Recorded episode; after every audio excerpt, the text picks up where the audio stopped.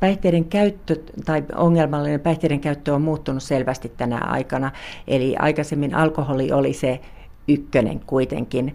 Ja toisaalta siinä silloin aikaisemmin ei ehkä myös tunnistettu sitä äh, rauhoittavien lääkkeiden ja kipulääkkeiden, että niitä ei ehkä kirjattu. Kyllähän sitä on pitkään ollut, että reseptilääkkeitä on käytetty lisäksi ja käytetty ehkä vähän suure, suurempinakin määrinä.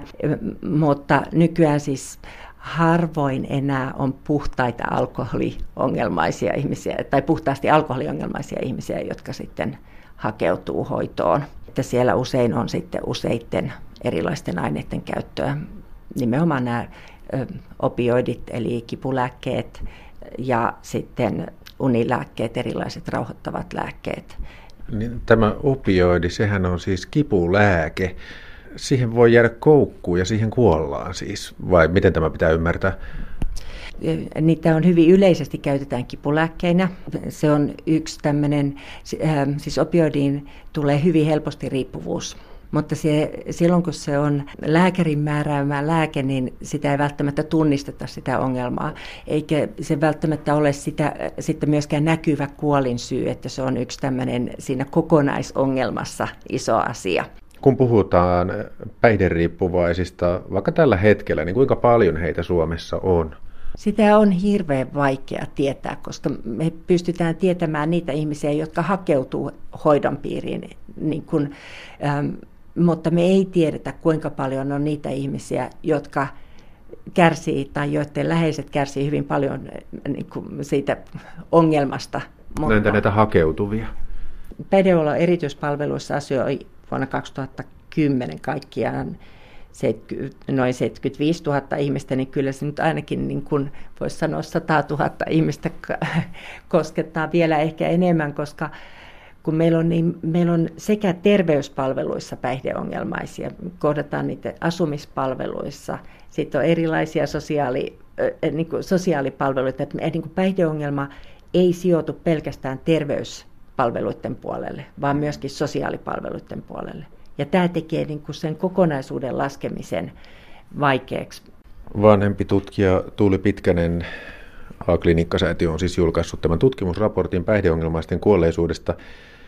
Mihin päihdeongelmaiset lopulta sitten kuolevat? Kun, kun se keski-ikä on 50 ähm, vuoden tuntumassa, niin siellä on hyvin paljon myrkytyksiä ja sitten itsemurhien osuus on suuri.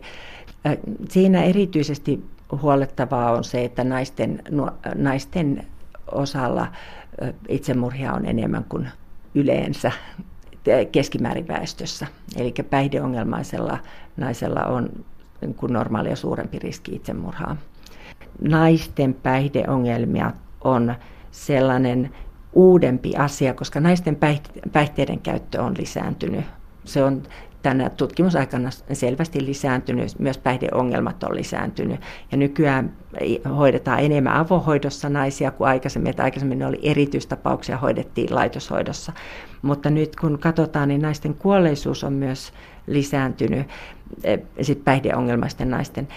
No jos on tosiaan näitä kipulääkkeitä, siis niitä on muun muassa tällaisia kuin kodeiini, tramadoli, oksikodoni, niin ovatko nämä sitten kuitenkin niitä, joita lääkärit määräävät? No siinä on kaksi vähän erilaista ongelmaa. Toinen on tämmöinen, joka tulee ähm, ehkä semmoinen salakavalampi, kun se tulee, että jos on joku fyysinen ongelma, johon sitten vaikka kipua, johon sitten määrätään lääkkeitä, johon sit, ja sitä kautta hitaasti ihminen jää kiinni. Voi olla, että äh, siis tarkoitan koukkuun niihin lääkkeisiin niin, että ei huomaakaan sitä.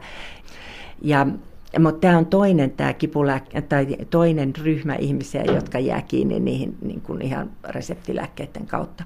Sitten meillä liikkuu katukaupassa myöskin jonkun verran buprenorfiinia, jota haetaan sitten alun pitäenkin niin kuin huumeiksi ja huumeiden käyttöä varten. Ja se on erittäin vaikeasti hoidettava siinä vaiheessa, kun se siirtyy pistämällä käyttämiseen. Et silloin sitten tämä opioidikorvaushoito on ollut sitten suuri apu, kun No jos tämä toinen puoli näistä opioidien käytöstä tulee, siis lääkärin määräminä kipulääkeresepteinä, ja sitten kun niitä käytetään pitkään, jäädään koukkuun ja ehkä sitten sotketaan siihen vielä muita aineita. Ja siitä seuraa kuolemia.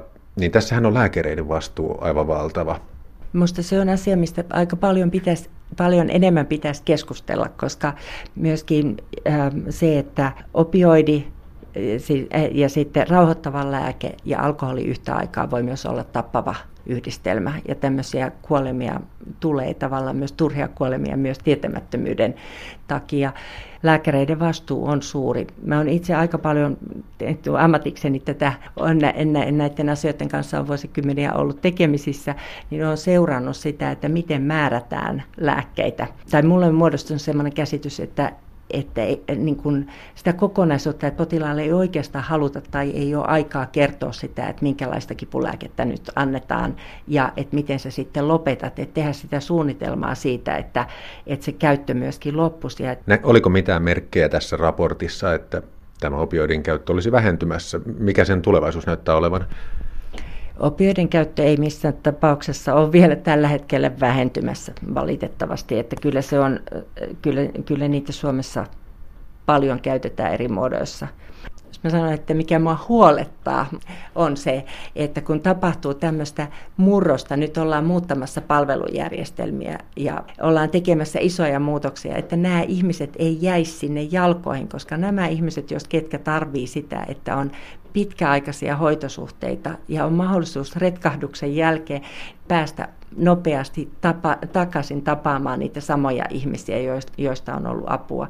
Et kun päihdeongelmaan liittyy helposti retkahdus, siis se on semmoinen tyypillinen, että siinä varsinkin paranemis- tai tässä vaiheessa, kun yrittää ottaa omaa elämää hallintaan, niin sitten tapahtuu niitä epäonnistumisia. Ja nyt tässä on pari isoa asiaa, jotka nyt tulee vaikeuttamaan näiden ihmisten elämää. Jos ajatellaan, ollaan tekemässä muutoksia alkoholilainsäädäntöön, lisäämässä sitä päihteiden saatavuutta, niin tämä on nimenomaan nyt sitä ryhmää, johon se helposti koskettaa, että mitä, jos tekee päätöksen, että en halua käyttää, mutta mitä helpompaa on sitten saada alkoholia, tämä on, tämä on haavoittuvainen ryhmä siinä. Ja samoin sitten, jos ajatellaan tätä hoitopalvelujen muutosta, niin, niin nämä ei ehkä ole niitä ihmisiä, joille joku valinnanvapaus on se ykköskysymys, koska heillä on niin monenlaisten palvelujen tarvetta. He tarvitsevat, niin että kun olisi vain jossakin joku, joka katsoisi ja auttaisi ja pitäisi huolta siitä kokonaisuudesta ja sitä pitkäjänteisyyttä, että että näin saisi niin jäädä semmoisen, nämä on ihmisiä, jokainen heistä on ihminen ja he tarvitsevat niin inhimillistä apua ja se, se että ne ei saisi jäädä niin kuin pelinappuloiksi. Tämä on semmoinen mun syvä huoleni tässä. Niin toisin sanoen ymmärsinkö oikein Tuuli Pitkänen, että sote-uudistuksessa olet huolissasi siitä, että miten hoitojärjestelmässä huomioidaan päihderiippuvaiset? Kyllä, koska heillä usein on monia ongelmia. He tarvitsevat palveluja monesta paikasta ja he tarvitsevat pitkäjänteistä tukea ja apua ja mahdollisuutta myöskin päästä jos tapahtuu tämmöinen retkahtaminen tai elämässä tapahtuu, menee hyvän jakson jälkeen huonosti, niin he tarvitsevat sitä, että he pääsevät nopeasti samojen ihmisten luokse. Suurin osa kuitenkin päihdeongelmaisista ihmisistä pysyy pitkään hengissä, he pystyvät toimimaan, he ovat rakkaita jollekin ihmisille, heillä, heillä on niin omia läheisiään, niin meidän pitäisi pystyä varmistamaan se, että tämä palveluketju toimii laaja-alaisesti niin, että he saavat niin monenlaista tukea. Totta kai siellä, niin kuin, jos ajatellaan, kuolemat on aina surullisia asioita, mutta sitten mä olen myös hyvin paljon haastatellut erilaisia ihmisiä ja minusta mä olen nähnyt sitä, että suurin osa heistä ei koe itseään niin kuin sillä tavalla huono-osaiseksi, vaan he, myöskin kun me ollaan kysytty suoraan niin on kokeneet itsensä sekä hyvä että huono-osaiseksi. Et normaalisti ihmisellä on kuitenkin valoa, heillä on jotain asioita, heillä on rakkaita ihmisiä ja se ehkä tekee mulle tärkeäksi tämän, että yrittää tuoda heidän näkökulmansa ja tuoda sitä ihmistä esille. Että mikä on se paras tapa tukea?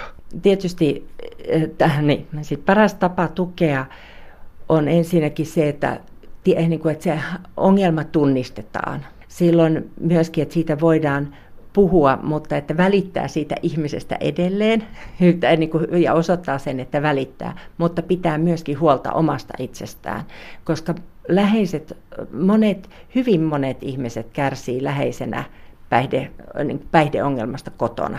Esimerkiksi työelämässä on paljon kuormitusta ihmisillä siitä, että, että ei, uska, niin kuin ei olla ymmärretty, että myöskin läheis, niin kuin läheisen pitää pitää myös itsestään huolta, hakea apua myös itselleen. Niin, että ne kannattelijatkin ovat väsyneet. Kyllä, ja mm, niin kuin työelämässä esimerkiksi saattaa hyvinkin näkyä se, että ihminen on loppuun uupunut ja siellä taustalla onkin läheisen päihdeongelma, josta ei uskalleta puhua, tai sitten kaikki hoito keskittyy vain siihen, jolla on se ongelma, eikä ymmärretä, että myöskin erittäin tärkeää on se, että läheinen saa itse apua ja tukea ja voimia ennen kuin se on sairastunut tai uupunut. Että ihmisillä on voimavaroja ja myöskin moni ihminen pääsee päihdeongelmasta eteenpäin, saa sen hallintaan kun katsotaan kuolleisuutta, niin moni niistä olisi voitu estää, jos olisi paremmin osattu tukea, olisi, olisi aikaisemmin saanut apua.